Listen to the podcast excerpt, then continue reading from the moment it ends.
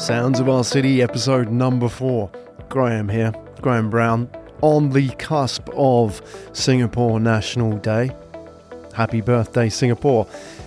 So, it's a great opportunity to talk about Singapore and Sounds of Our City. We've done most of our episodes here in Singapore because it's where our studio is based. So it's an opportunity to talk about what makes Singapore through the stories of the people on today's episode of Sounds of Our City. Now, Singapore, if you know your history, is a nation of immigrants and I suppose pioneers as well. Before they came, there really wasn't much here. So I want to share today three different stories. Three stories that sum up Singapore in different ways through the eyes of immigrants and pioneers the modern day immigrants and pioneers. Story number one Priyanka Nadkarni from the Window Seat Group. Story number two Jonah Lee from Reeds and Movers. And story number three Hugh Mason from JFDI. Now, Priyanka is one of a number of people who have came who've come to Singapore from the outside in search of a better life, moving from Australia, originally from, well, born in India, I believe, moved to Australia, grew up in Australia, and yet came to Singapore as a part of a corporate career, but later on branched out to become an entrepreneur in brand marketing and communications consultancy. And it's that opportunity, that drive to move from a place like Australia to come to Singapore, which really is one of the reasons why Singapore is such an attractive place to move to is what Singapore has, which is this vantage point into the world, especially in Asia. And if you're in any business that will be impacted by the middle classes, so particularly banking, insurance, fintech, etc., etc., the world from which Priyanka comes from, then Asia makes sense because two thirds of the world's middle classes will be living here in Asia by 2030, a combined value of $30 trillion which is just over, well, just under twice the size of the US economy today.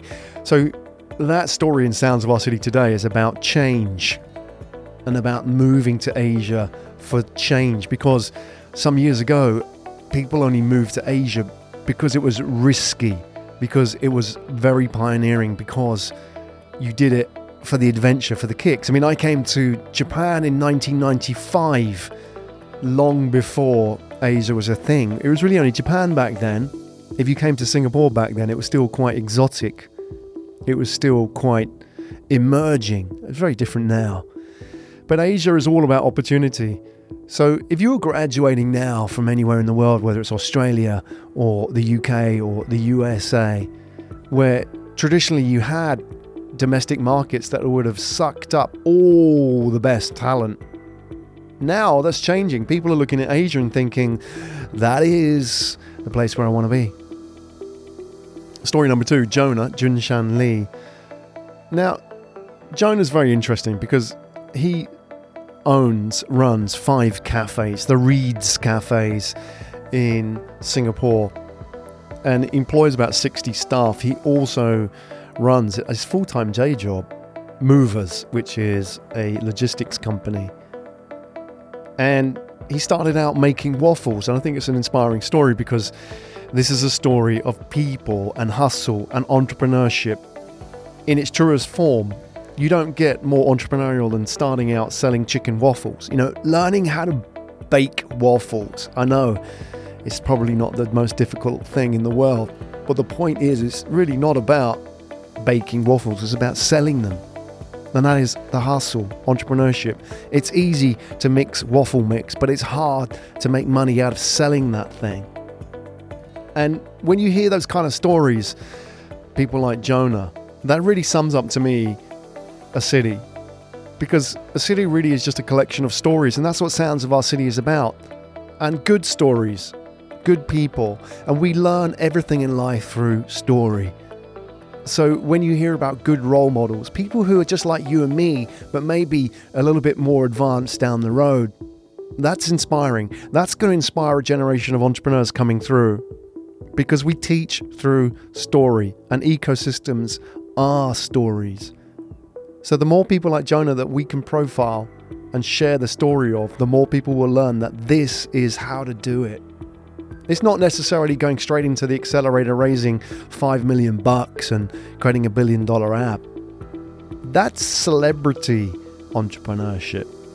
The reality is, is people like Jonah who start off selling waffles for a buck.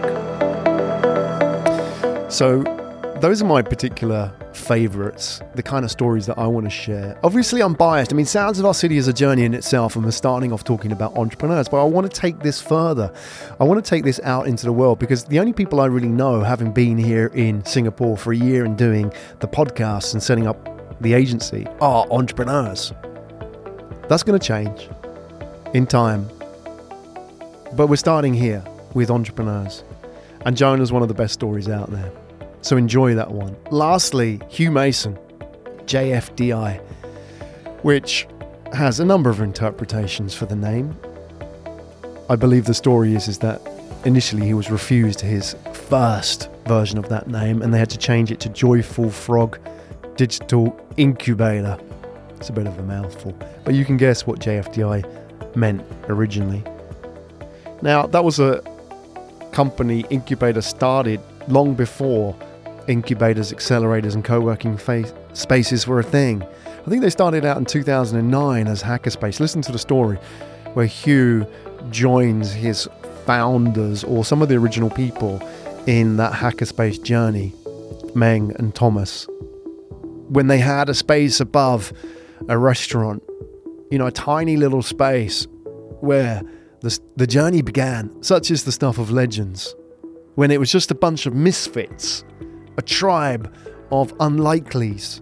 People who just come together, not because they were building a startup ecosystem, but because maybe they didn't belong somewhere else. And that was what the Singapore story was about.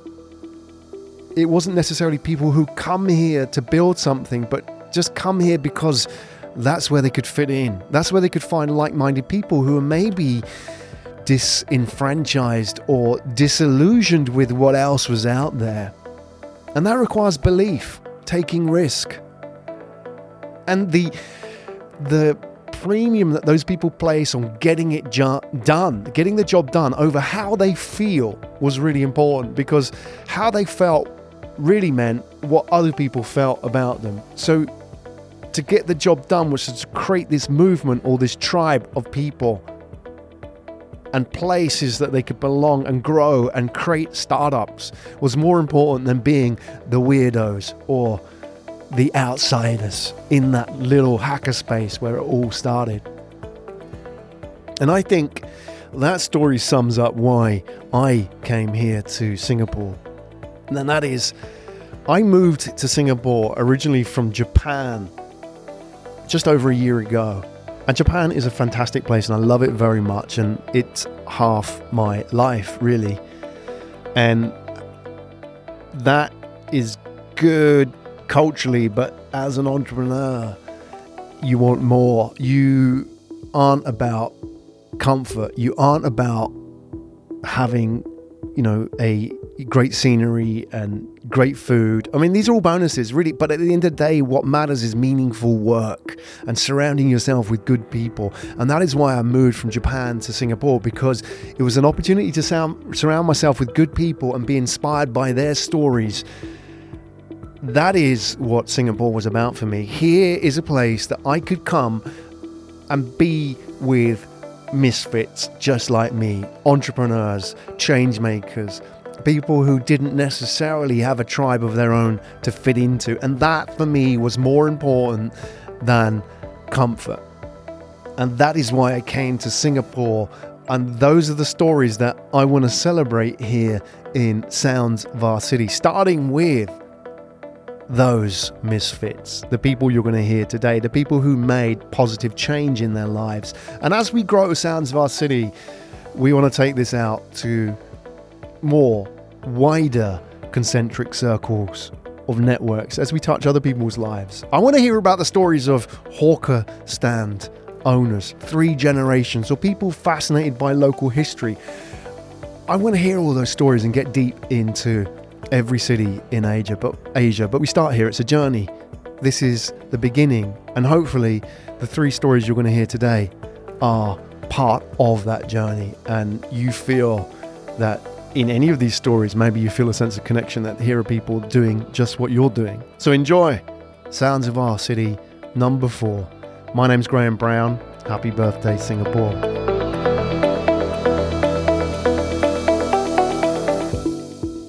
Right, so we are standing on the the deck opposite Marina Bay Sands on a very beautiful, hot, sunny day underneath the frangipani tree.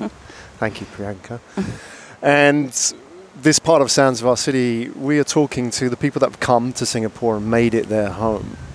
And a real mix of different backgrounds and different reasons for coming here and staying here, often Mm. different reasons in that sense. People come here for one reason and stay for another. So we're joined by Priyanka Nadkarni. So thanks for joining us on this scene, this Thanks episode of Sounds of Our City. A little bit of a background to you. You were born in India, raised in Melbourne, PR, so you're a permanent Yeah. resident here Mhm. in Singapore. Yep, What's Almost the story there? years. So you've been here nine years. almost. Yeah. Yeah. coming up to my singiversary as I as I call it every October. Is it every October? So it'll be ten years? Or No, nine? it'll be nine years. Almost nine Wow. years. yeah. When you came here, were you working in Melbourne at the time in finance, and then Yeah. you- were you transferred here, or did you come here looking for a job? How did that work out? So I was um, in marketing for a bank for, for ANZ, and they were um, it was in pretty I think middle of the GFC basically, and I wanted a bit of an adventure, and I said, "Oh, where can you take me?" Right. Um, and So it you took a little it to while. them? Yeah, it was you know it was it was conversations that Yeah. were that were had, and but you know you when it is the middle of the GFC, Yeah. banks weren't doing a lot of you know expanding anywhere except Yeah. for Asia, which was um, which was nice, and so I came up here just as a bit of an adventure and Stayed. thought I'd stay for two years, and I'm still having an adventure. You're still here. D- Is there any sort of sync with your Asian background coming here, or was that just a, a secondary sort of part of the story? Because I mean, Um, obviously you're born in India, yeah, you have a connection with Asia, Yeah. and you know, being Australian, it's kind of like neither Asia nor Europe in that sense culturally. It's a bit of both, isn't it? I think it, I mean it's been very easy to, um, it, you know, it, it, to to climatize. It, it was it was such an easy fit for Mm. me coming in here, and there is a lot of Indian influence here, um, and Indian or Asian, very similar, um, similar, um, you know, cultures. Yeah. So so I think um, it. It wasn't a, it wasn't done by choice. I, I literally wanted an adventure and Right. just sort of said, "Where can you take me?" And no one was going to Europe or America or any of the. so you, hopped on board. You're so- here. so I was here, yeah. So you worked in finance here, and we're sort of under the shadow of probably some of your We are. former. You can still see the logo up there. Yeah, no, You know, we've got all these banks jammed in together in this little bit of real estate here, and we're sort of overlooking Marina Bay Sands, the iconic sort of symbol of Singapore. We've got Singapore's National Day coming up around the Mm. corner as well. We're going to publish this around about that time. What does it mean to you to be in Singapore? What does Singapore, the city, mean to you? I mean, obviously, you know, we've talked a lot about the opportunity there are for people, especially Mm. if you're an entrepreneur starting your own business. Is there anything beyond that that people don't usually see, sort of on first glance?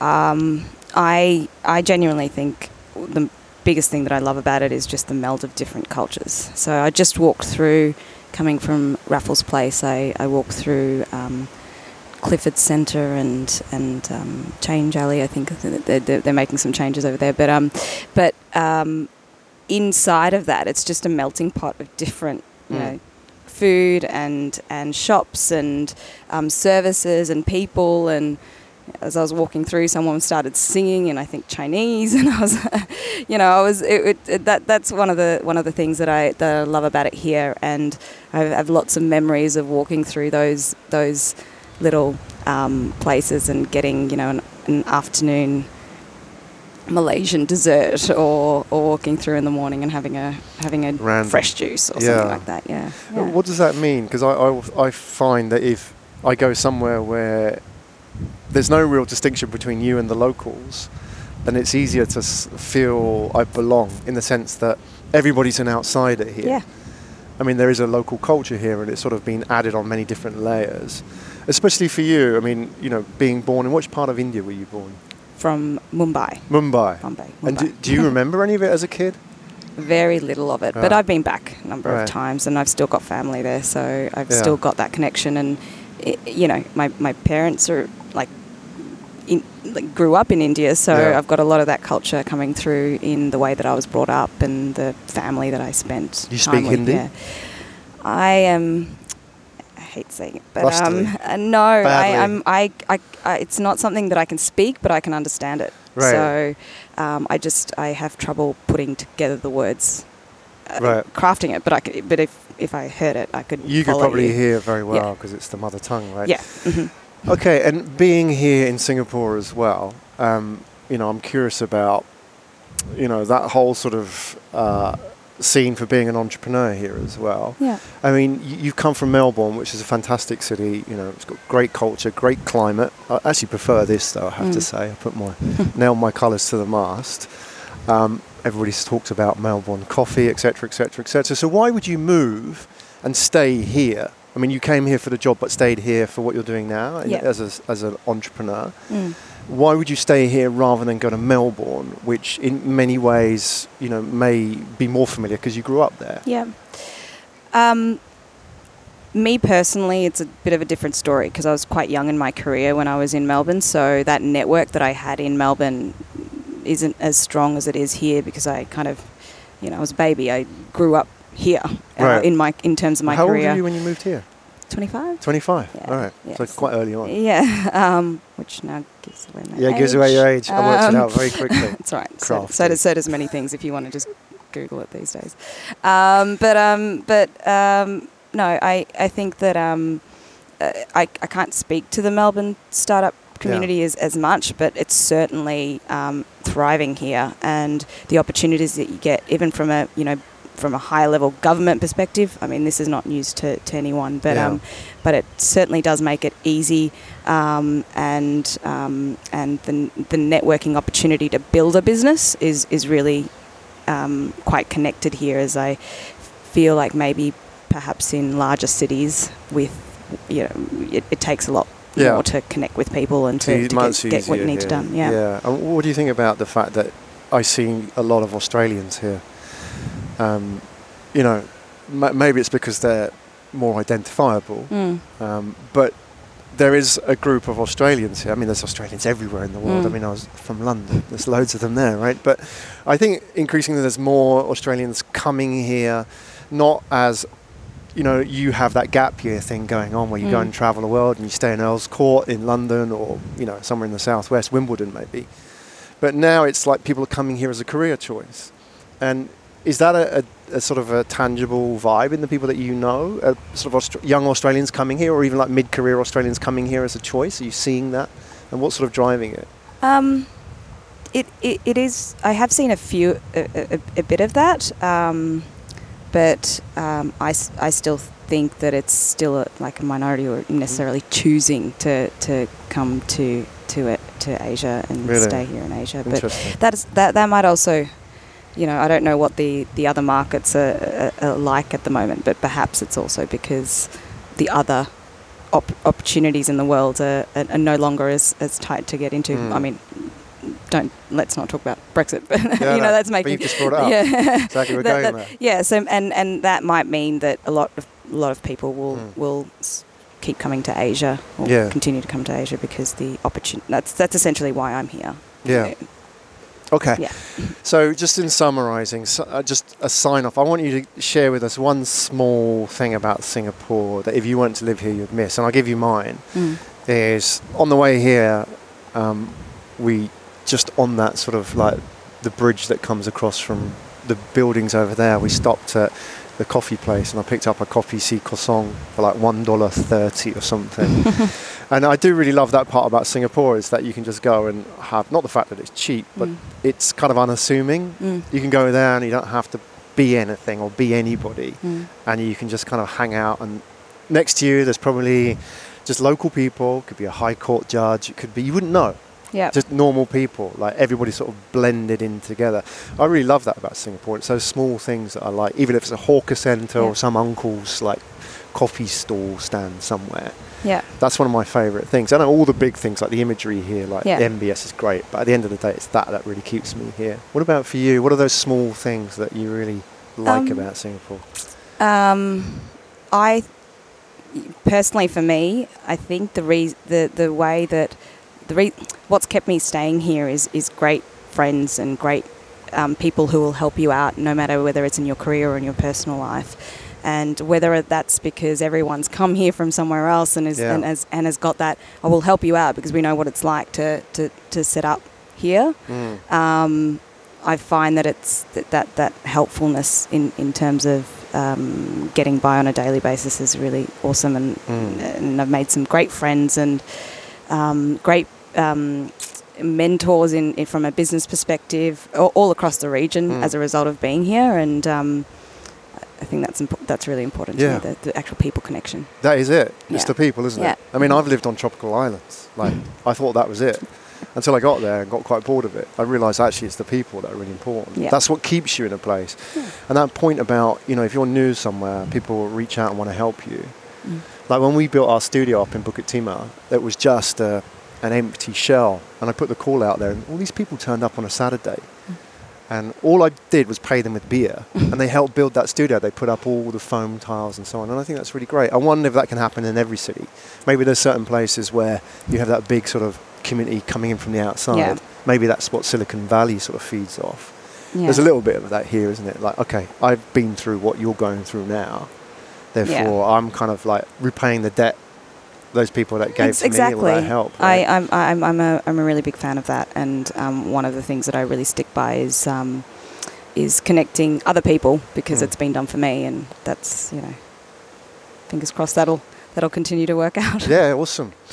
Great. Well, thanks for sharing your story of Singapore, Priyanka. No problem. as Um, we Yeah, have a beautiful it is a really nice day. go and yeah, it's soaking in all the sights, but this is what it's about. So we're signing off from Fullerton Bay here in Singapore under the frangipani tree. So thank you very much. Thank you.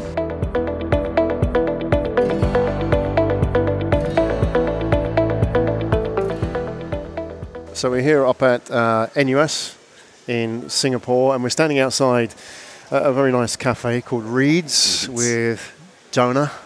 Thanks so much for bringing us here and sharing a little bit of your story. I've sort of met you a number of times, and I've got a really good vibe from who you are and what you do. You, you're very much supportive of the startup ecosystem here in Singapore, and it's very helpful to people on that journey as well. Uh, maybe what people don't know so much about you, uh, Jonah, is your background Mm. and the fact that you started off at a place like this Right. uh, cafes, yeah. cooking waffles. yeah. What's the story? So maybe you can sort of bring us up to speed. Reeds, Yeah. this is your cafe. One of how many do you have in Singapore now? Currently, we have about five. Yeah. Yeah, but we've opened about nine. So yeah, uh, some of them through the years, and it's about like ten years, right? Uh, have since closed. Yeah. Yeah, so it taught us like some payful lessons, but yeah, currently we have about five. So um, they're all uh, operated by us. Yeah. so they're not franchises. So the interesting thing about you, you started out with this business cooking waffles, and we'll talk about that in a minute. You're now in the business of tech. Right. It's been a long journey. How many years now Um, since you cooked your first waffle? wow, I don't know, eleven or twelve, years. I believe. Can you still cook waffles? No, order? yeah, we, we don't cook waffles. Oh. we can put it in the machine and uh, it churns out waffles. Okay. Well, it's kind of cooking, isn't Uh, it? yeah, yeah, that, like food prep. Yeah. Tell me about the very first waffle that you sold. Right. And what was the context? Where did you sell it? Mm. Were you, did you make it? Right. Did you sell it? yeah. Tell us about that story. Yeah, so uh, I have a partner, right? Like uh, I graduated locally from uh, the National University of Singapore. I was from the business school. My partner was from engineering, right? So we thought it was a good idea to uh, test out like our business acumens at- in a kiosk. Yeah. So uh, we were trying to figure out what to sell. Um, we, I guess, like decided one of two. Like we either sell like I don't even know bean curd. Yeah. Yeah, like uh, Like or, a tofu or? yeah, like tofu, like uh, Yeah. uh, or like uh, waffles, and both of which are like a commercially viable. Yeah. Yeah. So uh, what we did was basically to rent like waffle making machines. Yeah, and then we went to like a this place called Waffle Town. I'm not, not sure if you know that, but, Right. but you know, we bought waffle mix, yeah, and then we just started it that Mm. way. Yeah. So my partner and I, uh, we, we did it ourselves, right? Uh, I think typically when you start up in F and B, you kind of get your hands dirty, right? So You have to. yeah. So you're Yeah, trying to no figure option. out, yeah, you know, what kind of consistency of the mix can should you be using, and you know, once you figure that out, MVP, uh, right? yeah, it's kind of like an MVP. Product market, Yeah. devel- well, product development. Yeah, I think but call it. something we really liked about it, and we came to learn about it, was what do you call like long tail revenues. Yeah. So you buy a waffle, uh, you know, people pay like I 50 cents more for some chocolate on it, Ah. some peanut butter, or some The you know, upsell. butter. The upsell, exactly. And actually, the margins all come from the upsell. Ah, well, you know, I mean, Salesforce has made a billion dollar, multi billion dollar business out of that, right? Right, So there's no difference. I mean, you're learning it in a very simple concept. Yeah. How is it like actually selling it at the beginning? How, you had a kiosk. Uh, right. Describe to me, I mean, now we're looking at a, a cafe of, I don't know how many seats, probably. 97. Okay, so I was going to say 100. Uh, yeah, got- close. It's a good Really guess, close. right? So around about 100 seats, kiosk, no seating, or did Yeah. it have? So what was it like? Just a stand, a It stall, just a like a hawker stand? Uh, yeah, kind of even smaller. Right. It really is just like a, I don't know, a push cart. If you Push it. cart. Yeah, it's kind of a push cart, and then like I don't know, two machines. Yeah. And like a bucket of mix. and like Living some peanut butter and yeah. So Were you um, just like scooping out the, the mix into the waffle machine, yeah, and just like pressing it. pressing down. it, and then putting the sauce on top and then selling exactly, it? yeah. And how much would you sell them for? Uh, a dollar. Yeah. Yeah, and then like uh, I don't know, depending on what you add on, like another twenty cents or another fifty cents.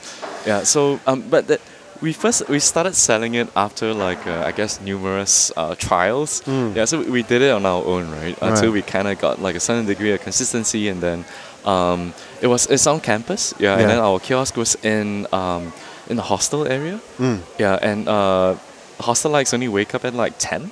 Okay.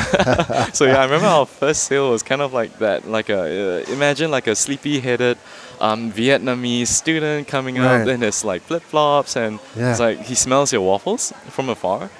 Yeah, that was kind of like our first sale. First sale was it? How did it feel when you, you handed over the waffle and got the money? For the first Uh, one. I, I guess like, truth be told, it, it didn't. It, it was it wasn't an aha moment for sure Yeah. because like uh, immediately after like more people started coming, so you know our brains just kind of like became very operational. Yeah. It's like hey like you know uh, when are we gonna run out of mix and Right. uh, how much money are we gonna make today? How many of these waffles would you have to sell to have a good day? wow. Uh, for the, the the kiosk itself, maybe uh, I think 120 would be really good. 120. Yeah. Your So- profit margins were. Oh, like really good. Like uh, I, I think on a gross level maybe like 70 percent. Oh wow. Yeah. So you're doing all right for students. Oh yeah, yeah, yeah. No, Yeah. I, I th- yeah, yeah. I, I'm not sure that's a good way to start because like I don't know. I, I think it got to us. Yeah. Imagine like two young guys, uh, full of uh, testosterone, like you know, selling waffles with seventy percent gross margins. Yeah. So I mean, it felt really good. I think it gave us the confidence to start our first cafe, per se. Uh-huh. Yeah. And then our first cafe did. It was a turnaround, so we bought like a. It was a fire sale, so the cafe itself was losing money. Hmm. Uh, we bought it for a good price, bought over all the equipment and what have you. We turned it around. Yeah, made us even more bullish. Yeah. Yeah, and the next restaurant we opened at uh, Raffles Place like uh, tanked very badly. Right. Yeah, it was like hemorrhaging money. So at Raffles Place, for those people who don't know, it's quite a premium real Oh, estate location, uh, right? yes, uh, Central Business District. Yeah, exactly. And there's a lot of competition, and I guess the Yeah. leases are going to be Uh, quite yeah. ferociously expensive. No, right? exactly. And I don't know, you get a lot of lunch crowd, not so much dinner crowd. Yeah, you don't really yeah. get weekend crowds. So that's where the money's made, right? Yeah, exactly. Yeah.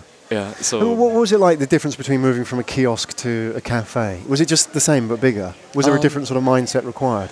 Yeah, because I guess the capital uh, investment is a lot larger. Yeah. So for me, I threw my life savings at it. Hmm. Um, my partner had to borrow money from his parents, and we both went in uh, in that that circumstance Yeah. right, with that reality. I mean, you, you had stuff to lose now, whereas when Uh, you're no, doing the exactly. kiosk, you were like just two young guys, No, nothing exactly. to lose. No, If it failed, you could have just walked away and continued with your studies, right? Yeah, uh, exactly. And I, I don't know, even comparing that against technology now, Hmm. where we always raise other people's money, you have very little to lose, maybe time.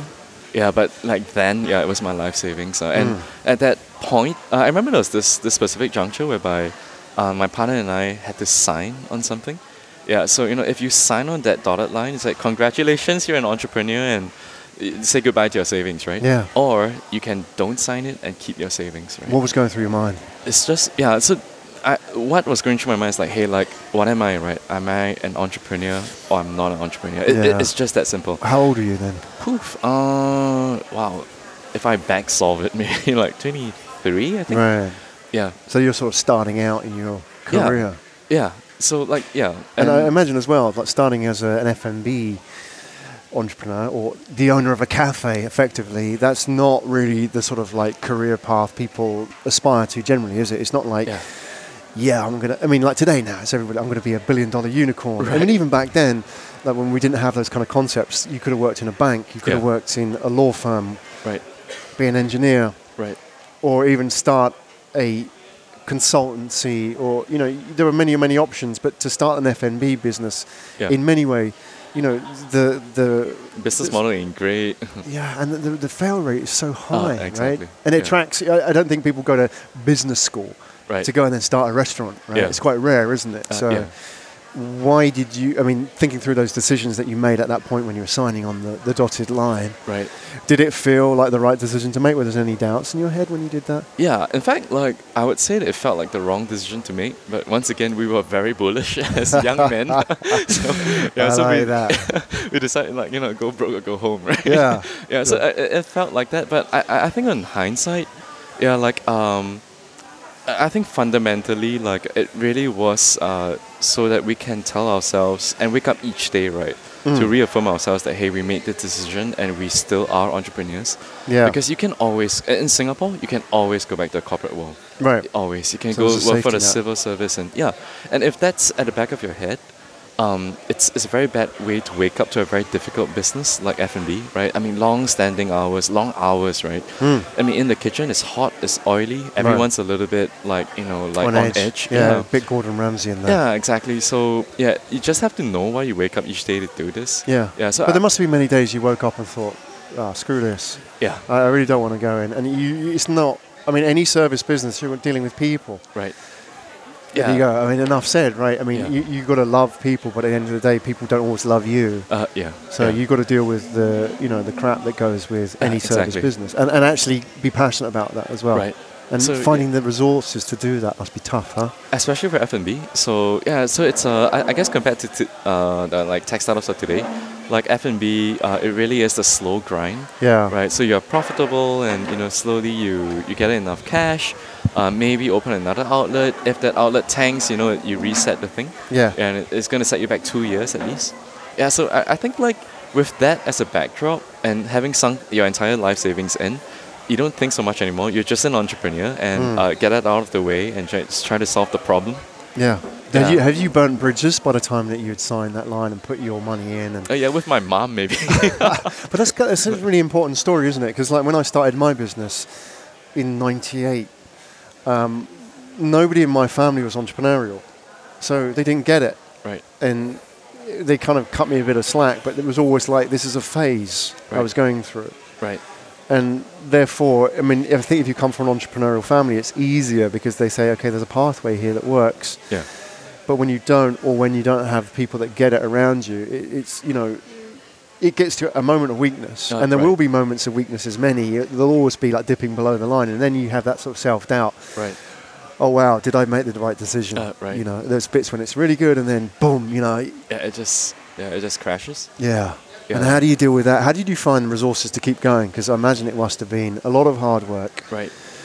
a lot of grind. Right. You know, there wasn't exits, so to speak, like we have, where you see this sort of light at the end of the tunnel, like in the tech world, Not right? for F&B, I think. Were you just sort of so busy head down and doing it that you didn't want to thinking about this, or Yeah, uh, and th- that's actually one of the biggest learning points. Like um, for us, because we were so involved operationally, yeah, we made a lot of um, very short-term, like tactical decisions. Right, it, there's a problem, right? Like, hey, like uh, today I lost, I don't know, man, two thousand bucks, right? Mm. Just on operating alone.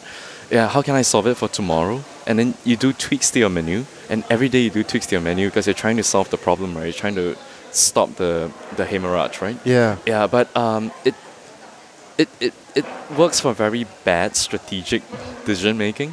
Yeah, and you know our, our customers basically got confused, right? They're saying, "Hey, like, what exactly are you selling?"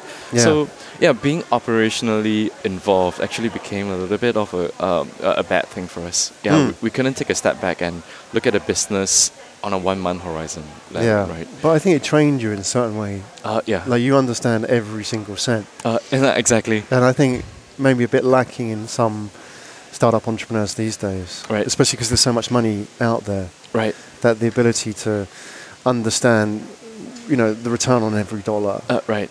I think it's it's a little bit different when um yeah I went to that point like I, I think it's spot on, uh, because we started out our business right with our own money. Yeah. Whenever you spend money, you think hey I could have bought a pair of shoes with this, Yeah. right? But no, I- have to use it for this. So you really care about the dollars. Yeah, but um I don't know if in the tech world we use other people's money. Yeah. Yeah, you, you don't get that feeling. Right, you're trying to make a good CEO decision. Right? Hey, let's like plonk in fifty thousand dollars into like a really cool database system. It has these proposed benefits, but you never think, hey, fifty thousand dollars could have bought me how many plates of chicken rice, Right. right? Like, right. But is- so is that a good thing or not? I- I think being free of that decision make allows you to be a bit more uh, bullish about decisions, or Right. you know, at the same time, fifty thousand dollars. That's like X number of I, I don't know how many waffles. That's hundred thousand waffles I've got to make, right? exactly. Uh, I, I think like uh, it's a good place to uh, balance Yeah. ultimately. Yeah, but uh, it's good to start with like the former, right? So that you, you appreciate money. Yeah. Yeah, uh, I so think like there's so many billion dollar decacons out there, right? I think people they quote ten billion dollars, they don't know what it means. Yeah. like so it's a lot of That's money. a lot right? of waffles. Yeah, exactly right. It's As a many lot of lifetimes of waffles here until the moon, right? um, Yeah. Okay, so a quick fire round. What was the worst ever, um, you know, in terms of menu? Because you Right. tried. What's the worst ever menu item that you concocted, came up with, like a waffle combination or a chicken rice combination Right. that you, you, you care to share with us? Oh, uh, Confess. Let me think. Okay, so we've tested like very funky things. I think menu ideas. Uh, so my partner and I actually we personally um, come up with the, the menus, Yeah. right? And we come up with it from a commercial perspective. So we know exactly how much in, how much money we can spend on the ingredients so that we can sell at this price, right? Yeah. Yeah. So um, so basically the menu is back solved. Yeah, Ah. rather than you have a really good menu and then yeah, you know like my grandmother's recipe and it cost me four dollars and I definitely need to sell it at six. Ours is the other way around. So the, the question becomes like, hey, I need to buy uh, 100 cabbages Right. every day, right? And um, how can I permutate a cabbage? So and then you can julienne it, you can peel it, you can make it into coleslaw, right? So yeah, so uh, that's the context. So okay, it's like um, we've created like very um, weird combination. I don't know, like cabbage pasta was something we tried. Cabbage pasta. I mean, Yeah. uh, that's fine. I get it. It, it sounds okay. Yeah, Like, it uh, tastes cabbage terrible. waffles. I don't know. As long as it's not sweet. yeah. But it's I mean, an interesting way of solving the problem. Yeah, like you start with the problem, then the solution. Uh, exactly. and uh, uh, you, you interestingly, you, you talked about you know like my grandma's recipe. Right. In a way, like if we were to sort of take that to the, the tech world, there's a lot of that going on, isn't Uh, there? Like you know, this is the solution, this is the tech, Right. and therefore you know this is why people want it. Right. And I just get it, and I see. You know, there's that sort of narrative in the tech world with entrepreneurs, like never give up, Uh, be right. passionate, never give up. right. But you know, I, I think that's quite dangerous sometimes. I mean, you've got to have the persistence, right? I mean, Right. if, if you're creating like menu items and selling waffles or chicken rice or cabbage pasta, or whatever, you've got to hustle it. Uh, That's fine. You've got you've got to have that persistence. Yet there's that sort of belief that persistence and passion alone will get you there. Yet Right. what you're saying is like, you know, you could be selling the wrong thing. Uh, exactly. You know, you can't just walk through walls and make this happen and just Right. sheer willpower Uh, right. to get a solution because it may not be a solution. Exactly. Right? And I, I sometimes worry for a lot of Mm. younger entrepreneurs where they, they keep hearing this sort of never give up attitude. Right. It's like you've got to validate this product first, right? You've Yeah. got to see if people want what you're committing your Right. all your energies and your laser beams targeted at this thing to, right? Right.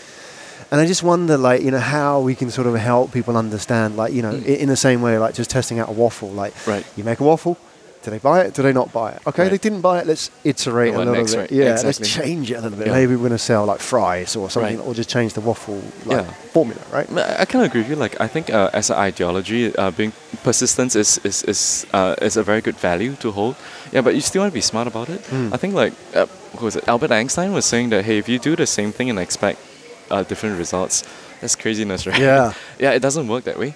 Yeah, so uh, yeah, I think within that that boundary of persistence, yeah, that you need to be street smart. You need to know what you're persisting for, not just like blindly persisting at the same thing and expecting Yeah. different results. Yeah, willpower alone ain't going to get you there. Right. The name Reedz. Right. Is there a story there? Oh yeah, there is. I want Uh, to know that. So okay, it's spelled R E E D Z, right? Yeah. Um, so what we did was like I, I think like uh, we believe in democracy, and so um, as we were launching this brand, we ran like a, a Facebook challenge, right?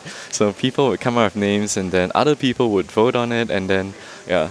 I, I think maybe ending words with a Z used to be cool ten I years ago. I don't know. Slightly it's edgy, cool. yeah, for students, right? yeah, but uh, lo and behold, we ran the competition and um, this name won, so we had to stick to it. Yeah, You had to stick to it. It sounds a bit of reluctance there, right? yeah, I, I, I'm, I'm not sure what it means, honestly. Yeah, but uh, th- then again, that's like what, what, what Yeah, does Starbucks mean, right? Yeah, right. Yeah, so I mean, we figured that hey, like a uh, brand and brand personality Mm. and brand meaning comes after. When you know, when it comes to life, it's your staff, it's Yeah. the way you talk, the food that you serve. So yeah, the, the meaning comes after.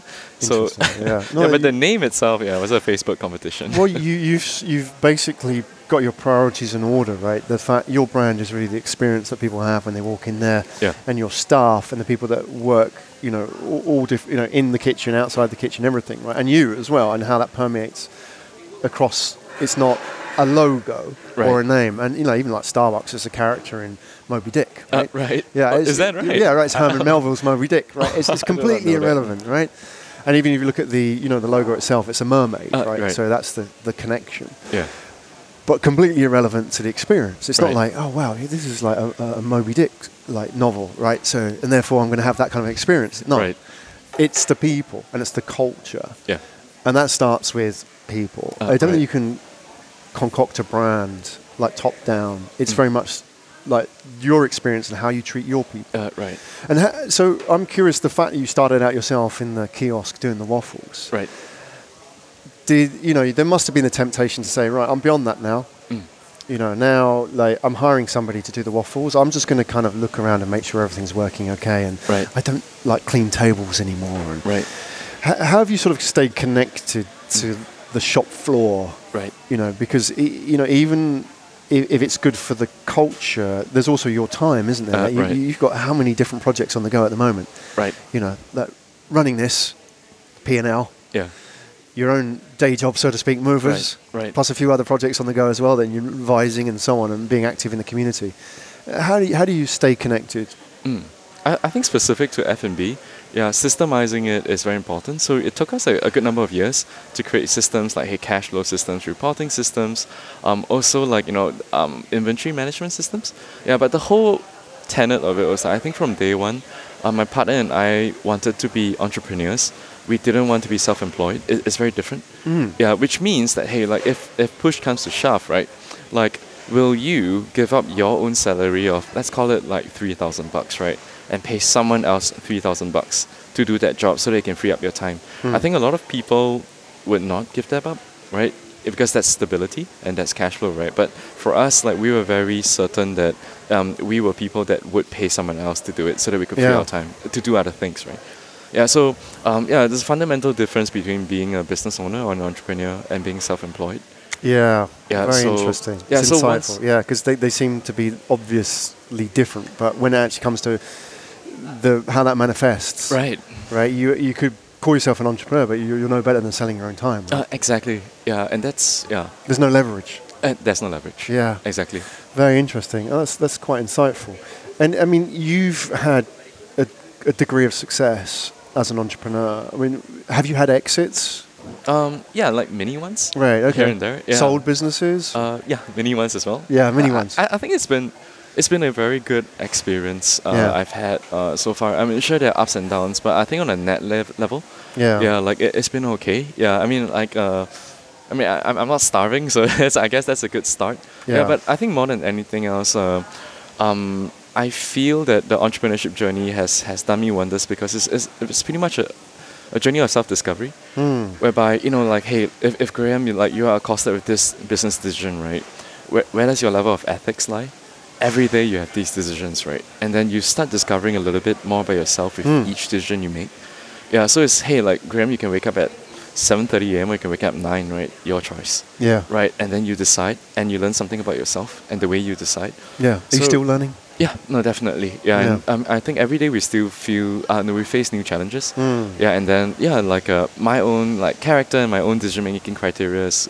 is, is put to question every day, right? And Yeah. it's not just with myself. You know, your entire team questions it, right? Hmm. So you make good calls, uh, people applaud you, but you know it, the high lasts for three days maybe. You make bad ones, it lasts for three years. Yeah. Yeah, and then you know people look at you differently, right? So yeah, and it's like goodwill is lost by a single bad act, right? So, why, why do you why do you um, choose that that path in life? Right. I mean, because it, it seems to me that you chose the waffle factory, the the, the kiosk that you started, right? And and it sort of it, it just it was opportune, Uh, right. You're pushing in one direction. It wasn't Right. like you had a clear idea that I'm going to end up doing tech and Right. you know so on. Um, you you chose that, and in a way, it maybe it chose you. It's just an opportunity that opened up, and yet you continued along this path. And maybe I don't know if you had like a grand design for it all, Mm. um, and maybe it was slightly different for what your mum had for you, right? But you, you're still doing it, right? Uh, yeah. And and just maybe the the magnitude of the decisions are bigger, right? You're not Uh, right. just buying batter Right. anymore. You're like looking after I don't know how many employees now that you've got working in your businesses. Do you know how many across all? Uh, yeah, so we have like employees and contractors, but I would say like maybe north of 50 to 60 at least. Yeah. So Yeah. 50 or 60 people's livelihoods Uh, right. directly, Uh, rely on- directly, you yeah. know, are impacted by your decisions, right? Right. Whereas when it was just the two young Two guns, Yeah, exactly. I mean, you weren't even like too, um, you know, impacting your own life Uh, at right. that stage, right? Because you could have got bailed out by your parents and so on. So how does it feel now? Why do you choose to go in at a deeper level and just, you know, keep Mm. get, it gets bigger and bigger and bigger, you know, in terms of the risk, I suppose, Right. associated. So like uh, I, I actually think it's become less risky. Yeah, because like uh, because we, we know a lot more what we're doing. Mm. Uh, vis a vis like right in the beginning, even though it's just the two of us, right, but we had no clue, right? So that was probably more risky than it is now. Yeah, now we actually we actually know what we're doing. Yeah, so Mm. it's a lot less risky. Um, but I guess to the point about why uh, I personally continue on the path of entrepreneurship. Um, I think this is a path I choose uh, till I'm 40. Yeah, I'm not sure I'll continue to do it past 40. Yeah, because um, on, on a personal level, I, I think there are stages in life. Mm. Yeah, and at this stage uh, in my life, I want to take on more risk. I want to learn. I want to see the world. I want to have good conversations with good people. Yeah, and then actually, past 40, maybe I'll become. I actually want to be a teacher. Oh, wow. Yeah, so my parents are both teachers. So Yeah. yeah, they were not the most pleased when I choose entre- uh, chose entrepreneurship. Yeah. Were you trained as an accountant, no? Uh, I, I did finance. Finance, okay. Yeah, Yeah. yeah. So, yeah. So I, I don't know. Like, uh, I don't. But there's teaching many different ways, right? Yeah, yeah. But I think there's a certain part of me that likes nurturing. Yeah. Yeah, so it's kind of like I guess to it's yeah to align to that calling of mine. But um, yeah, I, I don't think I have a life calling, but I know uh, what I want to do in different stages of Yeah, my life. yeah. And this stage, I, I want to be an entrepreneur, and for good or for worse, right? Yeah. it's But- what I want to experience. May- Maybe an entrepreneur is a, is a stepping stone to get. It's given you the skills and the network and the confidence Right. to get to that next level. Hopefully. Yeah, yeah, I think so, most definitely. And I think you know, just by sharing your story today, I think you're teaching. Mm. Like you know, you, you're teaching me, hopefully Barrett over there as well. But all the people that are listening are learning, right? And I think that that is a you know, teaching is in many different formats. It's not Yeah, right. always within four walls of a classroom, right? So in many ways, you're already teaching. You know, there's Oh, something in there. I, I, definitely feel it. When we did the, the Zero event the other day, you know, and just like I get feedback from the people that you speak to, right? And you can, you can sense that they've learned something talking to you because, especially in this entrepreneurship journey, it's really, it's not from a book. Right. So the teaching really happens in the oral tradition, right? Right. And it's through example Right. and through storytelling is what you're doing. You're sort of telling your story. And, and if you think as a kid, you know, stories were the lessons of life, right? You learn everything through story and through example. So I think, you know, your example is in many ways teaching people, right? It may not be obvious that that's teaching, but I feel that's kind of what you're doing in a Oh, way. thank so, you. know, just bringing us back here and, and taking us through that sort of, it's not been a straight line, but, you know, that sort of, It's not been a that curve, that S curve on its side, you know. But that, you know, when people know that, oh, actually, you know, I don't need to go to business school necessarily, or I don't need to have a lot of capital, or I don't need to, you know, have a lot of connections. I just Right. need like waffle mix and a, right. Yeah. a bit of, you know, a bit of uh, bravado, I suppose, right, to get started. But that's all you need, right? Right. And that gets you in the game, and that's a lesson. Right.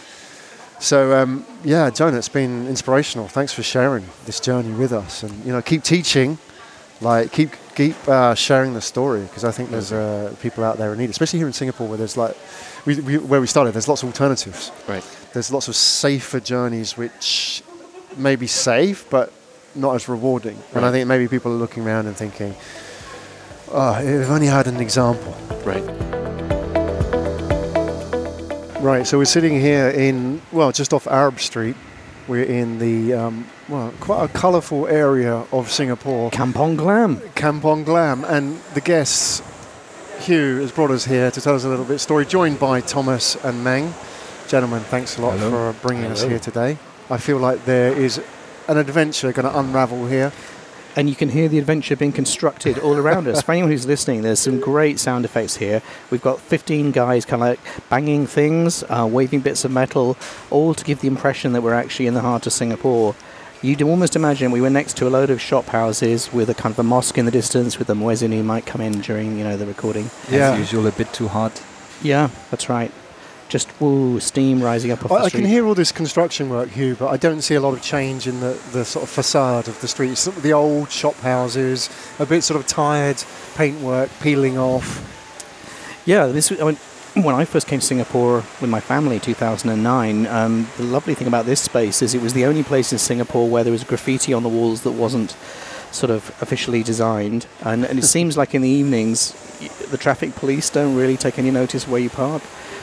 And Meng's mother had fortuitously invested in a bunch of shop houses here. That's right. 1980s. the the family business in real estate, predictably enough, had uh, one or two shop houses here, and after we did, um, we spent quite a few months looking for the ideal place, and we ended up at one of the places that my family owned.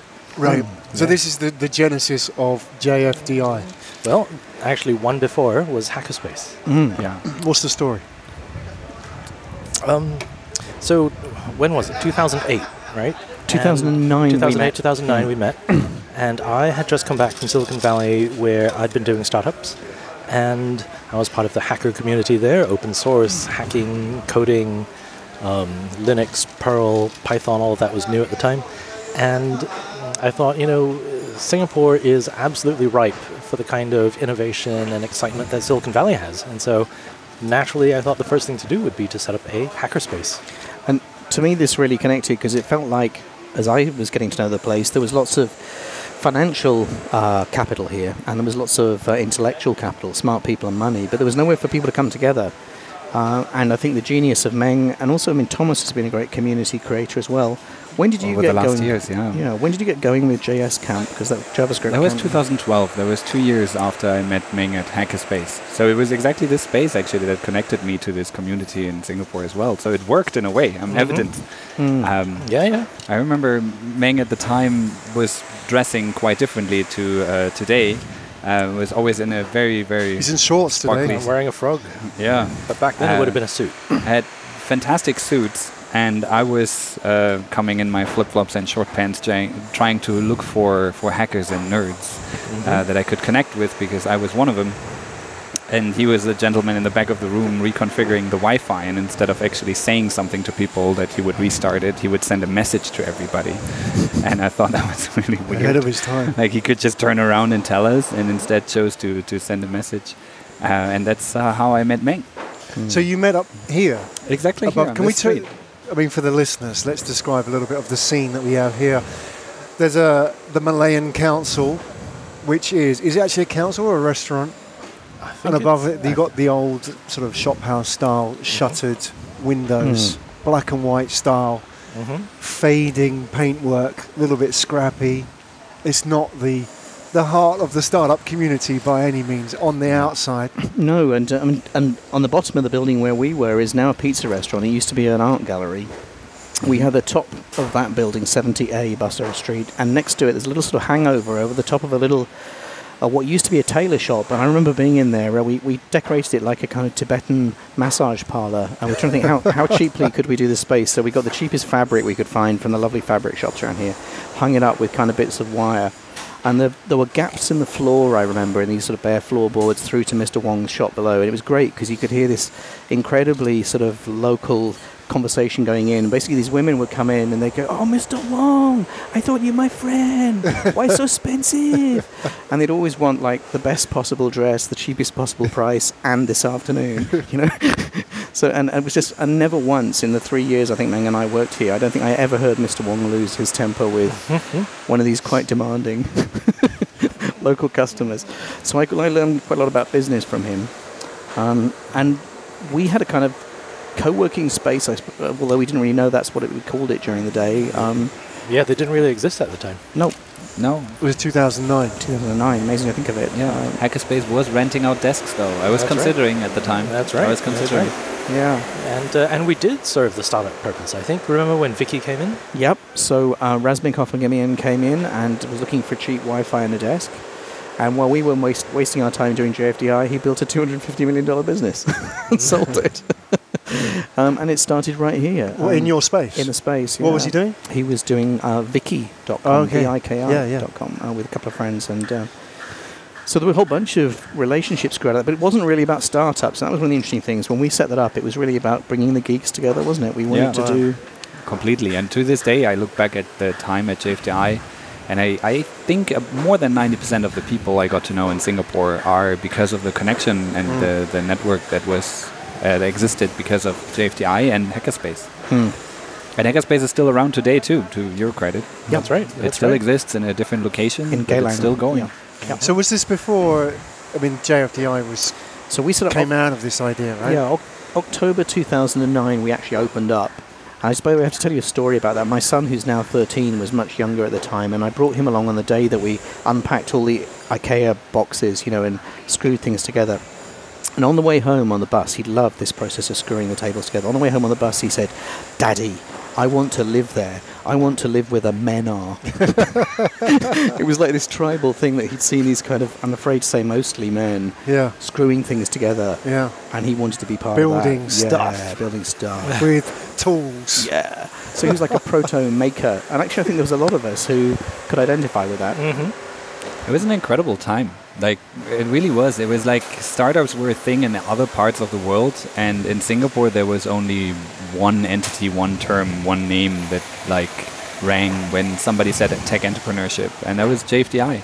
Right. And I remember I was ev- trying to be every Friday in at the office that had by now moved to Block 71, and I remember afternoons where I was very surprised of the kind of people that would just come by and say hi. Mm-hmm. Even I, I think I remember uh, Werner Vogels, the CTO of Amazon, showed up Oh, yeah. uh, Yep. one day and just We had Joi Ito, who's now a director of the MIT Media Lab. Mhm. He came by a few times. That's right. Uh, a bunch of ministers Yeah. coming to see what those. these hairy hackers look like. So what, what was the response like back then? Because now, if you're a startup entrepreneur, it, it's quite fashionable, isn't it? But back then, completely. Uh, was it different? How did people view you? Did they did they view these sort of these guys going in and out of this shop house with suspicion? Did, what did people think when they thought of What did what your you mum say, man? Well, my She mom wants you to get a proper job, That's doesn't she? right, and and She I still think does. in the imagination of a lot of the older generation, the the most re- sort of respectable, proper job you can get is a job with the government. But if you can't do that, you should go work for Microsoft. And people doing startups, you know, they were just this. it was. I, th- I think a lot of people think of working for a startup as being a polite way of saying you're unemployed, Yeah. which is not actually true. I mean, where did Microsoft come from, right? Someone who's unemployed. but I, I remember people coming in here, like uh, recent graduates who'd say done a law degree, and they'd say, "Hey, I really, really want to do a startup, but my dad paid for me to go to law school." And we don't And- have a garage. yes. And there was either one or two things. Either the dad would say, "Okay, son, uh, you've got to go and do your articles. Go and be a lawyer," or dad would say, "Right, you see that Mark Zuckerberg? You got six months, son. Off you go." and it was one of those two. So there was like this huge pressure on that group of people who were local pioneers. Right. um, were and there locals though? Did you get locals showing up? Because I Very imagine a much. lot of immigrants very first, much, right? Very much. Uh, there was a lot of people passing through, weren't there? Um, but but I would say easily 60, 70 percent of people were local. Yeah, and are curious people from all around, like uh, Southeast Asia as well. Yeah. Um, there were all these like, I, I think the willingness to create a community around startups and technology uh, existed all around Southeast Asia in small groups, and um, Singapore connected those in a way, and like everybody looked at Singapore. Yeah. There was like something happening here because it was a bit Mm. more mature, a bit. Uh, But it wasn't. yeah, the money was here too in a way. remember right? it wasn't just about startups? And one of the weird things was it was. I mean, you were doing sous vide cookery here, Meng. There was a Mhm. guy doing his own like DNA sequencing or something here. I Mhm, remember. That's right. Uh, there were people building just weird bits of crazy electronics and stuff. hmm And I remember when we when we decided that we wanted to do a startup accelerator, and that was a pretty random decision in February 2010. hmm Um, actually quite a lot of the community was not interested in business. They were quite anti-business. For them, it was all about almost like technology as art and sort of social action. There were a lot of people who wanted to change things here, weren't there? So we really did kind of. There was that poster up on the wall. You had Steve Jobs. Here's to the crazy ones That's right. speech, you know, up Mhm. on the wall, and I think that is who we attracted. We attracted a bunch of people who didn't fit. You know, we often say this is a club The for misfits, misfits. yeah. yeah, it, it was. Um, But yeah. that's where startup culture comes from, too, right? Like if, if you don't have the misfits and the, the geeks and the hackers, then you don't get the founders. Yeah. yeah. The hacker, the hipster, and the hustler. I remember Yeah. that part about JFDI. Yeah, yeah. And it's interesting that at that time, uh, there's, I mean, Thomas was talking earlier today about infrastructure. There's a whole lot of sort of physical infrastructure, things like AWS, you know, cloud services, where I think maybe not even existing or just getting going at that time. I can't remember the exact dates. Also financial infrastructure. Yep. Like the, the whole mentality, the, the knowledge about how to do companies and Yeah. startups. There were Raise vir- funds, right? Virtually no business Yeah. angels. Yeah. Um, and there was no this whole kind of lean startup thing and design thinking. Nobody had heard of that here. In, I mean, it was actually happening elsewhere in the world, just, Hmm. but it hadn't made it to Asia yet. So a lot of people were making up stuff uh, on their own or bringing in ideas from elsewhere. Uh, and I guess it was a kind of a melting pot in that sense, much like Kampong Glam is today. Looking back on your your journey from here, ten years, what sort of emotions do you feel when you look back at where you were hanging out and building your own little empires all the way back then? It was is, an it- is it exciting good time. memories? Yeah, I remember like the, the one thing I connect with this space more than anything is the, the demo day party after the first demo day of JFDI 2012. Right. Um, to me, that was a very uh, interesting evening that ended. Yeah. Uh, yeah, exciting for Yeah. sure. And we had to kick people out at two o'clock, three o'clock in the morning, didn't we? Mhm. Um, there was a party every night here. Um, There was an excitement about it that I remember that really stuck with me. hmm. Like like something was happening, and like uh, the, the it was the first time that like startups incubated in Singapore went on stage and showcased that uh, they want to build companies too and and get financing to to solve problems and build something in the region. right. And I, I remember for me it was a, a it was very energetic as an event. and great because it was very authentic. It came from. It wasn't designed by anybody. In fact, we went out of our way to make sure none of it was designed. It wasn't mm-hmm. a committee decision. It was a collective, an anarcho-syndicalist commune or something like that. And the only design It that was. happened was when the artist showed up and, and Right. they said, you know, I'll do you the logo and I'll do you the, the Right. t-shirts and the. We had two animators who were with us for about a year that made an animated film in the space, kind of in the middle of while we were doing our stuff. so they were kind of mm-hmm. anim- literally. Did anybody question what they were doing here? or- No, it was great to have around because they were artists too. You know. Right. And how, how does that, you know, looking back, knowing what you know now about the startup ecosystem and how it's sort of professionalized, when you look back, do you feel you must have made a lot of mistakes trying to get there, or do you feel what you did back then achieved the purpose of just kind of attracting all those misfits together? Because, you know, Yeah. l- looking at the accelerator scene now, you've got the Antlers and the Accelerating Asia, which are really good at what they do Mhm. but the vibe is very different, isn't it? It's not what you were talking about. I guess that sense of, you know, people coming together looking for a place to fit in. You know, how is it different now? And thinking back then, Well, I suppose in, in the in the startup world, people talk about mercenaries versus missionaries, and I think for us, it really was about the the beating heart of innovation. Like technology is fun, technology can be cool. It's art sometimes, and it's a business other times, and and there are businesses that that kind of look like art projects when you're not looking too closely. We were just talking about Tesla over lunch, weren't we? And Yeah. And and it's great that we have Thomas with us because you keep that alive today with JS Camp. Still, there is that spirit there. A bunch of people who don't fit in, um, people who want to. You know, you were talking about an event that happened very much like Hackerspace was, where people were improvising code and visualization of data and music. So uh, JS Camp started in 2012 and turned into JS Conf, uh, which is part of a worldwide family of events, uh, trying to bring together um, developers on the web platform and educate them, entertain them, um, throw them a lot of nuggets of, of content and uh, experience to build a community around that in Southeast Asia. And we're seven years in, and it's been growing every year, more than 500 people this year. And uh, it just happened a month ago, and there's still so many moments from that event that that I'm reveling in, where I just feel there's so many stories that come out of one weekend of things happening. Um, like that really has gone to be something that I enjoy more and more.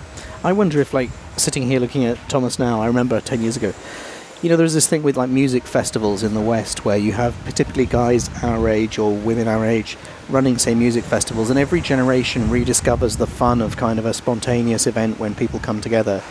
And it helps if you have people 10, 20, 15, 20 years older, or people from somewhere else who kind of bring the idea that things might be different. I somehow feel like, you know, I was I was new to Singapore at the time. You were coming back to Singapore, Meng, although you are Singaporean. You know, you've been away for a while, and you and you as well, Thomas. Um, but it was also, I think, what we helped to do is to tap into something that was very much here. Local people had this desire to do something different. Um, that in many ways, I think there's a little video I made. I'll try and find a link to it. Um, when the when we decided to do Hackerspace, which ultimately led to JFDI, we made a video in a restaurant sort of down there somewhere, Nubbins. Uh, was it Nubbins? Mm-hmm. Um, and um, it's just a little short two-minute video that captures the spirit of what we were trying to do. Yeah, yeah, and it wasn't just us, right? It wasn't just you No, and me. no, it was- wasn't. there It was was the a bunch of as well, people. Justin. What was that spirit? Ruben. You know, a few words. Uh, Well, it's funny. This guy Justin put it very well. He said, "We just want to do what we want to do." it was like that.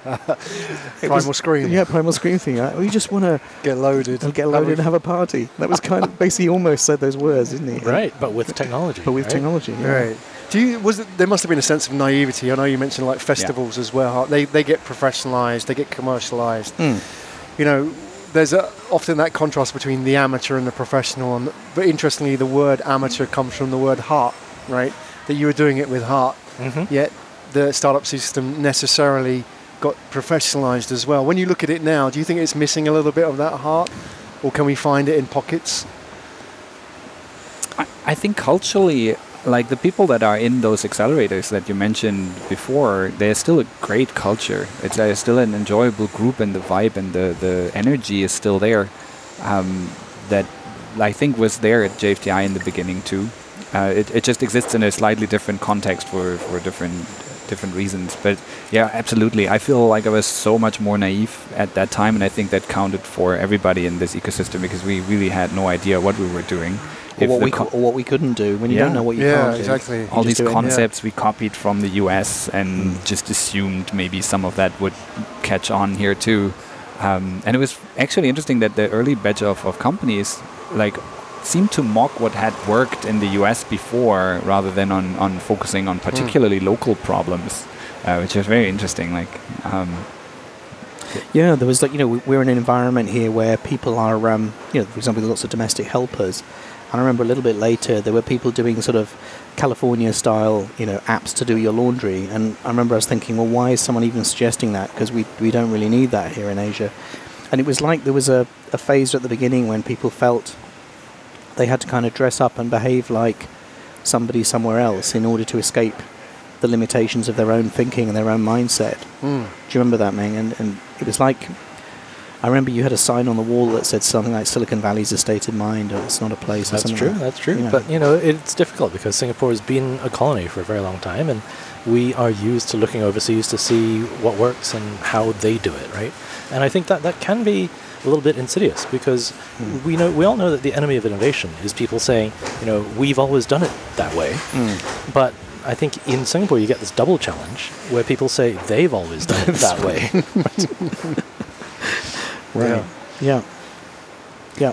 And then there's, this, there's something you used to call the post-colonial cringe. I remember that phrase you used, which was a sort of a self-doubt almost, as I understood it, that that local businesses could be great, that local Oh, people yeah. could achieve they great didn't thing. they didn't believe that here at all. I felt like people in Singapore always looked for uh, products outside that they considered better. There was like very little trust in, in local products or services. And has that changed? Do we think? I, it- to a degree, because I think there's a lot of places that look uh, to Singapore now for good services and products, and I think some people, at least in, in the network that, that I'm part with, um, people feel that a bit more themselves today. Yeah, I think we, we you know we grow prouder of ourselves every time a hawker center stall gets a Michelin star, right? And that's something Right. that happens when we're rightly proud of it. Yep. But it's still the Michelin company that comes out here and gives out the stars. Yeah. That's true. Yeah. Right. And what, what do you feel about the area we're in at the moment? What would you call this first for the informed? What part of Singapore is this? Kampong Glam. Kampong, Kampong Glam. Bussorah Mm. Street. So Yep. please indulge us for those that don't know much about Singapore, so our listeners from all over the world. Kampong Glam, the meaning behind that. Um, Kampong the, first. The kampong is, a, is the Malay word for a village, Mm. and glam is the glam tree that used to grow around here. So this is the, it's just the Malay. This is the Malay part of town. There are many sort of parts of town that have, like there's the Chinatown, there's the India, and Kampong Glam, Gel- Geylang Serai are two of the predominantly Malay Muslim areas. And that's why during um, Hari Raya, this is one of the best places to come for a Pasar Malam, which is a night market. Yeah, Mm. it's quite colourful here, right? Yeah. And being a Malay area as well, how does that sort of affect the vibe around here in terms of like the look and the feel of the place? It's more relaxed. Very Yeah. relaxed, Yeah, up until about five years ago, you could come out here and you could smoke shisha. Hmm. And then the government, sort of, some government people came out here and, and that ended. I think you still can if you really look for it. That's the legal shisha, right? Right. So, okay. And if we just go down here, Beach Road, it's just literally a couple of blocks Mhm. away, right? Mhm. And that was, I mean, for those who don't know much about Singapore, that really was the beach at going Yes. back a few years, Until right? the 70s, it, it was, I think, Yeah. wasn't it? Yeah, yeah, that's right. And then we, we decided to reclaim a whole bunch of land and just dump um, sand into the ocean and build new office buildings on top of it. So now on Beach Road, you can't see the beach anymore. yeah, Mm. it's just office buildings. That's right. That's right. But that's But I the mean, story that, of Singapore. yeah, that is the story of Singapore, really, where we are. You've got a real mix, haven't you? You've got this sort of down at the hill, very laid back Mhm. vibe going on here. That's right. The real mishmash of different nationalities as well. And you've got the progress going on just a few streets down. How do you feel about that? How does that affect the character of any sort of startup ecosystem? We talked, for example, about that post colonial hangover or lack of confidence, maybe. Mhm. But you- you've got something going on, a vibe which is unique to Singapore as well. How can we sort of sense that where we are and what do you see going on? I do think there's something about arriving here still today that makes you feel relaxed. It makes you feel maybe um, achieving a goal isn't quite so important and actually having fun and talking to people and just enjoying life. Yeah. I don't know. I still and, and that's something that the East has always been able to teach the West, right? Like if Hmm. you think about how, how eat, pray, love, you go out to, Va- to Bali and then you, you discover yourself.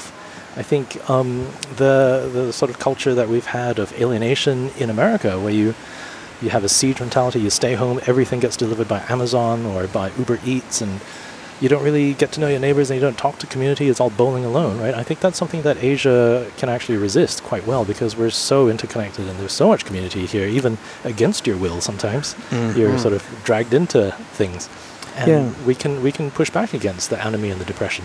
And literally, I mean, on the corner behind us here is the Kampong Glam Cafe, and you know, that opens at what, 7.30 in the morning. Yep. And you can have um, nasi padang pretty early in the day, and um, and people walk past. You see everyone because it's right on the corner in the main crossroads, and everyone, you know, if, if there's people you know, they're going to see you and they're going to wave at you, and Mm-hmm. I think that's important. Quite relaxed for sure. It's, no, you Yeah. don't get that in, in many parts of Singapore. No, like a lot of the new different. developments around One North or so, and they look hygienic and, and very business focused in comparison. We were just talking about the Funan Mall that's just opened Yeah. here. One of the, it used to be the biggest sort of geek mall in Singapore, Mhm. isn't it? And it's, it's a fantastic building that's just reopened. Yeah. But it's very programmed, isn't it? It's like you go in and you're part of someone else's theatre set that's already been created. yeah, I think Right. they, they try to make a mall around that geek culture. Mm. And- It's um, okay, double know. down on it. I, I don't mind going in there and sort of being a persona. Good coffee. About the area we are as well. I mean, you spent some time out in Silicon Valley, right? How long Mhm. were you there? I was in the valley um, on and off, um, depending on how you count, about three to five years. Okay.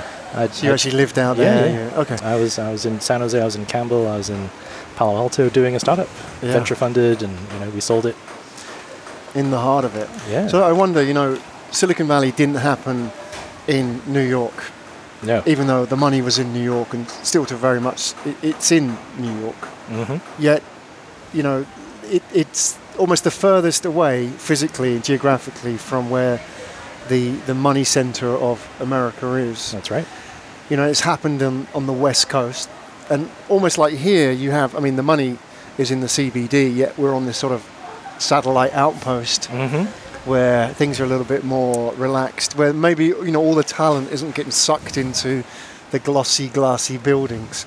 And I wonder, you know, is there some sort of story about that that startup ecosystems happen in these places, not necessarily just because they're cheap, but because you know people choose to be here, and therefore you've already pre-qualified the kind of person that is here. Maybe going back to the whole point about misfits as well. It's just a theory I'm kind of like freestyling with here. What do you think? I think there's something to it. Like the pace actually attracts certain people, and I think in, in a fast-paced environment, which I would consider the CBD here, uh, or New York for that matter, is like famous for for having this super fast pace. Um, I think there's this uh, feeling that grows inside you of a certain anxiety that you're not doing something, you're not living up to what everybody else is doing because you see everybody else being so busy. And I think the first thing that people do is move somewhere or go somewhere where it's a bit more relaxed, where they don't need to feel so bad about themselves. Hmm. And then I, maybe that's the place where creativity can spark. Yeah, I mean, there's a writer, Richard Florida, who's written a whole series of books about made a career out of this. Uh, he wrote a book called The Creative Class, which is all about why spaces like this tend to foster innovation and creativity. They tend to have a certain mix of people with a fairly open mindset. Uh, and they tend to develop and grow in a fairly predictable way. And they tend to get gentrified. And, you know, as you say, the mercenaries come in. I think uh, just a few hundred yards away from us here, there's uh, uh, Bali Lane, and next to it is Haji Lane. Mhm. Haji Lane used to be very uh, cheap shops, and there was a bunch of artists move in there soon after we started up. Um, then it be kind of then I think it got featured in Vogue magazine or something, and suddenly within a year, like all the rents had trebled, and it suddenly became But that's what that's what happens, right? If, Yeah. you, if you go to Old Street Roundabout, if you go look at Shoreditch, right in London, they've done Yeah. exactly the same thing. So it's a Very it's true. a it's a global phenomenon. Okay, it, lastly, a challenge for you all, gentlemen, is like I want you to pick something that you can see for the benefit of the listener and to describe it for us, to give us a, a sense of the vibe that we're experiencing here in this part of town. So anything that you can see um, that may be interesting to a listener, especially if they're not familiar with Singaporean artifacts. Well, can, Hugh, Hugh, you're good at this, so kick off. There's um, two things really, in fact, I can. And the first is on to the left of us, where I'm sitting, is uh, Parkview Square, which is a bizarre piece of architecture. Um, I don't know if Meng, do you want to describe that? It's like kind of the Batman building, it's sometimes called. Isn't it? That's right. Yeah. it's very very Art Deco. Gothic. Yeah. It's got kind of epic sculptures of, of muscly men kind of wrestling the sort of planet Earth up into the sky. It's very uh, things like that. And then behind Meng is uh, is the Sultan Mosque, which is probably the prettiest mosque in, in Singapore. And the Um, oldest, yeah. Yeah. Yeah. I, I love being here because I, I didn't grow up with much Muslim culture around me, and um, and I've just found it so friendly. And there's something I found incredibly reassuring. You know, for three two or three years we were working here, several times a day you hear the call to prayer, and there was something that was kind of at times when we were struggling to get money together or whatever. I actually found it very kind of um, reassuring, and it's a it's a beautiful building. I think they've just regilded the dome. It's beautiful golden colour here now. Uh, for anyone who wants to visit Singapore, come to Arab Street and, and you'll see the Sultan Mosque. Um, there's a sense of like continuity, isn't it? I mean, when you're Yeah. raising funds, you know, you're, you're hustling day to day, it's survival. Yet this has been here for a very long time, and that's going to continue to be here for a long time. It's kind of the signature vibe of Singapore, is it? The the small shop houses, and then you look start looking over them, and you see green palm trees and and big trees even growing on buildings, and then these fancy glassy, modern Yeah. architected skyscrapers in the backdrop, and and I think nobody does that as well as Singapore. Yeah, it's a good mix. And and you know the mix is really that's the word, right? Because if, if we look around, we see a Thai restaurant next Where to we us. are, yeah. Right? And then A Beirut dive center. Grill, where we had lunch, that's a, a Lebanese place. Um, and then the Malayan Council is a, I think, a Malay Southeast Asian restaurant. And we've got Wine and Dine magazine has just given an award to this uh, the top Italian restaurant here, Fabrica. it's Flying Monkey yeah. Tapas Bar. That's right. there you go. Yeah, so How we've got that you know we- eclectic. So much diversity just in terms of cuisine, and it just shows you the, the number of cultures and peoples who have come to Singapore over the ages and just stayed, right? So Yeah, that is the story. And what a better way to end this podcast on the birthday almost of Singapore as well, just around the corner. Mhm. So and the 10th, pretty much the 10th anniversary of us setting up Hackerspace That's here. right. So fantastic. Hmm. Well, I would say, you know, first of all, thank you for agreeing to do this with us as well, sharing your story. But I have to say, thanks to doing that, because I think there's a, there's a, a debt for all us in the startup ecosystems, especially some of us Johnny come latelys who came here only a year ago to Singapore. But you know, it takes somebody to you know stand up and take the arrows. Right, the first bird always takes the arrows. But you mm-hmm. kind of did that for a lot of us. So I think hopefully I speak on behalf of a lot of startups out there and say thanks Oh, a you're lot welcome. for This is why we did it. yeah. Yep.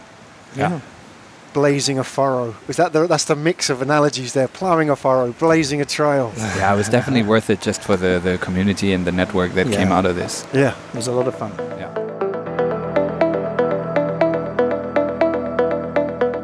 You've been listening to Sounds of Our City. My name is Graham Brown. Hopefully, you enjoyed this episode, a walk through another city in Asia, as told through the stories of local people. We're just getting started. Hopefully, you can join us on this journey with Sounds of Our City. Head over to www.soundsofourcity.com. That's Sounds of Our City.com. Sign up for our newsletter. Get all the latest episodes when we publish them before they go public, and also get exclusive content when we publish behind the scenes content from our journey through Asia. And lastly, we will be heading to cities around Asia. Get a heads up on when we will be heading to a city near you at some point. My name's Graham Brown. Head over to Sounds of Our City. Sign up for us on all the usual podcast platforms Spotify, iTunes, SoundCloud, etc. All the links are on soundsofourcity.com.